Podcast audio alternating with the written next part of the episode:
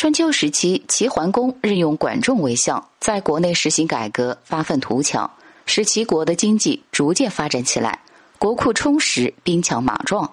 而后，他多次召集并主持诸侯国会盟，被推为各国首领，成为春秋五霸之首。一天，齐桓公利用政务的闲暇，在殿堂上读书。一个叫扁的车轮木匠在殿堂下琢削材料，制作车轮。因为他善于制作车轮，所以人们称他为轮扁。轮扁看到齐桓公正在伏案看书，就放下斧凿等工具，走到殿堂前，向齐桓公问道：“请问君王，您读的是什么书啊？书里都讲了一些什么呀？”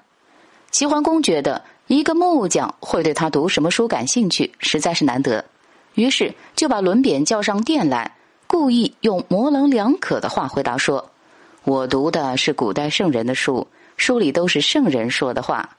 伦扁又问：“那敢问君王，这些圣人都还活着吗？”齐桓公笑笑说：“呵呵，你真的只是个木匠呀！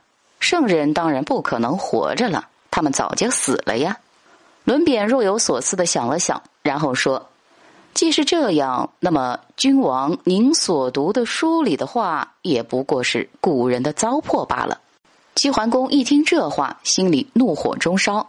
因为他当了这么长时间的国君，还从来没有人敢在自己面前这般无礼，更何况他现在是称雄一方的霸主。于是他把脸一沉，说道：“大胆轮扁，一个小小的车轮木匠，胆敢如此放肆！